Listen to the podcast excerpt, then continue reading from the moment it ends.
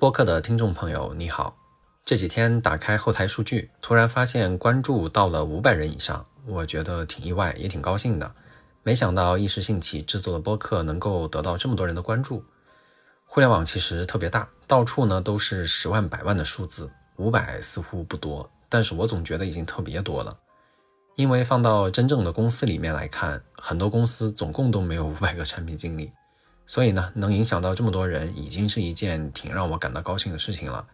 所以我准备再录一期番外，也算是纪念一下。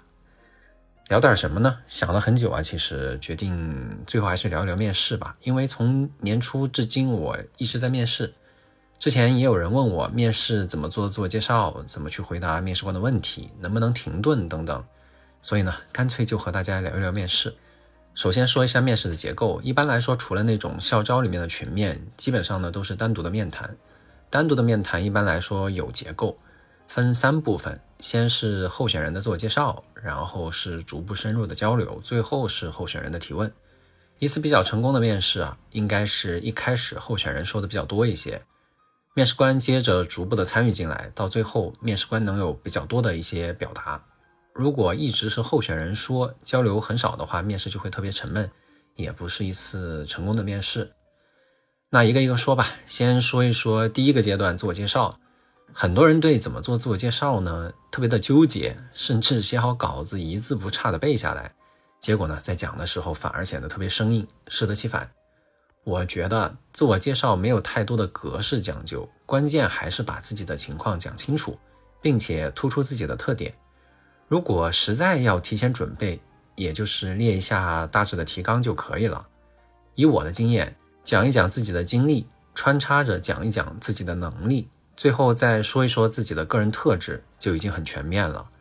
因为面试的目的是判断你是否能够胜任这一份工作，更多的看你有没有成功的经验，是不是有把成功的经验迁移过来的能力，以及如果你过来与团队现在的人是不是志趣相投，这几大块呢，对应的也就是刚刚我说的经历、能力、特质三个方面。如果都能说到，就算是一次面面俱到的自我介绍了。那经历怎么说呢？大的结构可以按先总后分的逻辑，先做个总结，再展开。例如，五年的工作经验主要集中在产品经理的领域，按照参与或负责的产品的不同，又分为两段。第一段是参与公司一款对外的某产品的工作，主要做了某某某哪几个事情。第二段呢，负责公司一款对内的某某某产品的工作，主要又做了哪几个事情。如果经历比较多，最好突出重点，不要平铺直述、泛泛而谈，要把时间集中到自己体会最深、影响力最大的工作上，而且要突出工作里的难点以及自己的个人贡献所产生的价值。其实我们公司内部做面试官培训的时候，经常会说一个原则，叫 STAR 原则，就是说在什么情况下，我面临什么问题，采取了什么行动，拿到了什么结果。STAR，代表的就是英文单词里边的情境啊等等，就我刚刚讲的这一段。那在说的时候呢，可以这么去参考。大家也可以在搜索引擎里面搜一下什么叫 STAR 原则。另外呢，在说经历的时候，可以穿插着说一下自己的能力，也就是前面我刚刚说的，自己解决问题拿到结果这样子的具体的事例里面体现了自己的什么能力。例如说，沟通协调的能力。整合资源的能力、快速学习和适应的能力、创新能力、突破现象看本质的能力等等。其实，作为一个雇主，购买的不是候选人的经历，因为经历是过去嘛。雇主购买的其实是你的能力，因为能力代表你未来能够给公司创造的价值。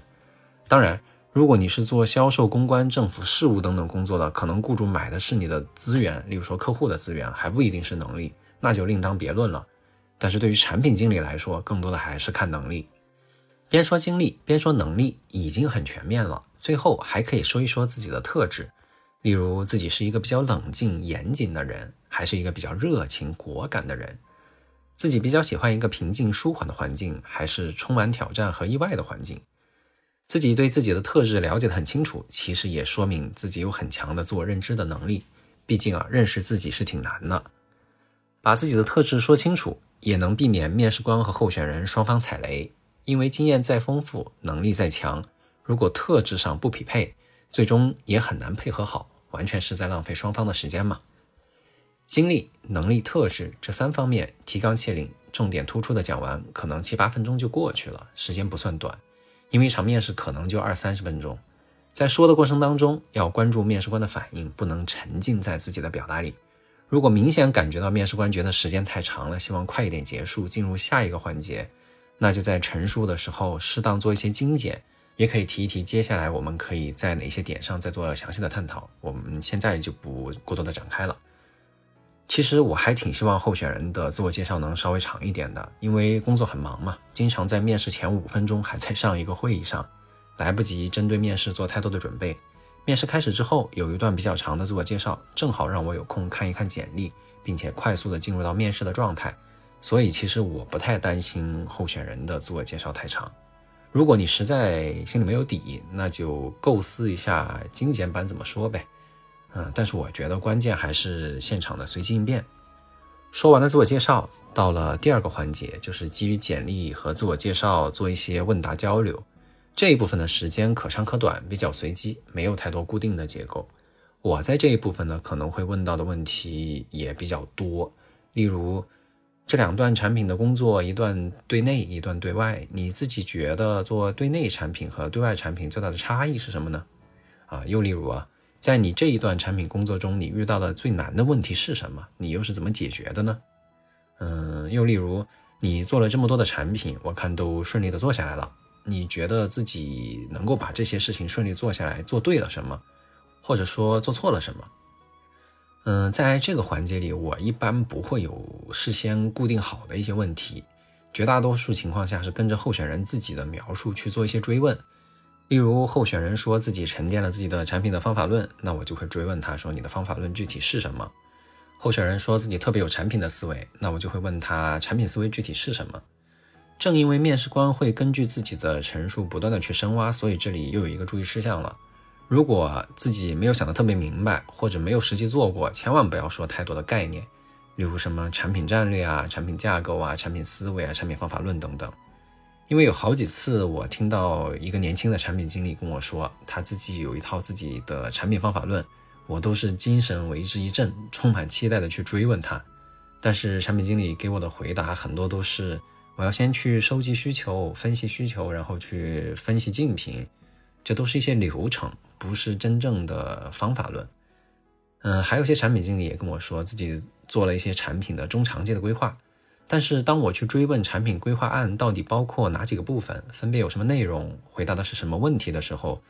又答不太上来，只能说里头有一些里程碑、有时间点、有功能的一些清单等等，就比较的浅。很多人为了面试查了一堆的概念，在面试的时候拿出来说啊，这种生搬硬套，只要面试官认真追问两句就会露馅儿，会起到反作用，所以大家千万不要这么做。另外呢，除了不能强行套用一些自己不懂的概念之外，还要注意一个比较根本的原则吧：回答面试官的问题，不是为了切中面试官心目中的那个正确答案，而是真正表达出自己的理解与思考。有很多人可能是太习惯考试了，总觉得每道题都有标准答案，揣摩面试官到底想问的是什么，想要的答案是什么，这就是本末倒置。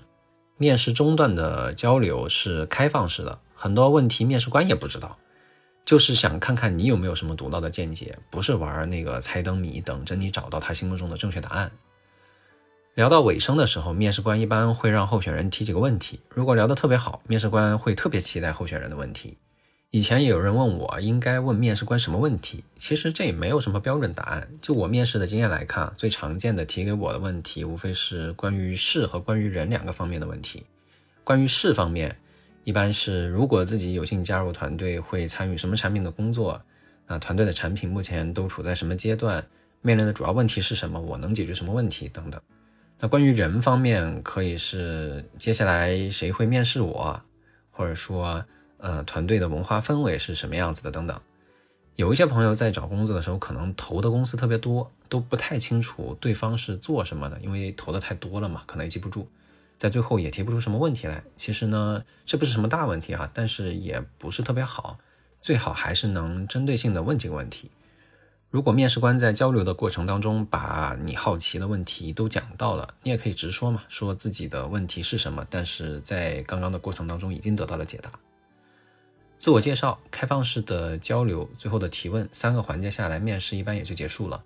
其实我自己个人觉得面试没那么难办，但是前提是自己平时真的在工作上下了一些功夫，有一些总结和沉淀。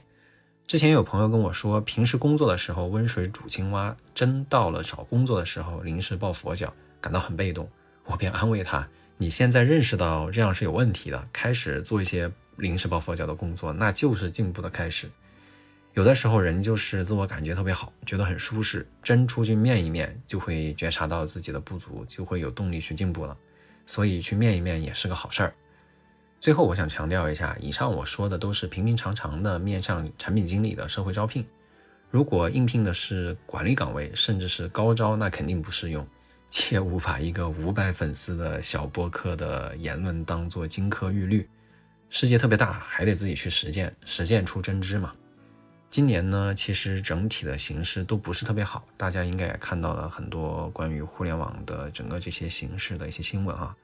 但是，就像其实我之前在某一期博客里面说到过的，从总体上来看，人才呢总是饱和的，甚至是多余的；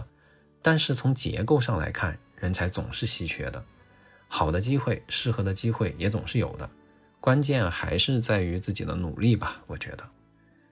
最后祝福大家都能在合适的岗位上发光发热，不断提高。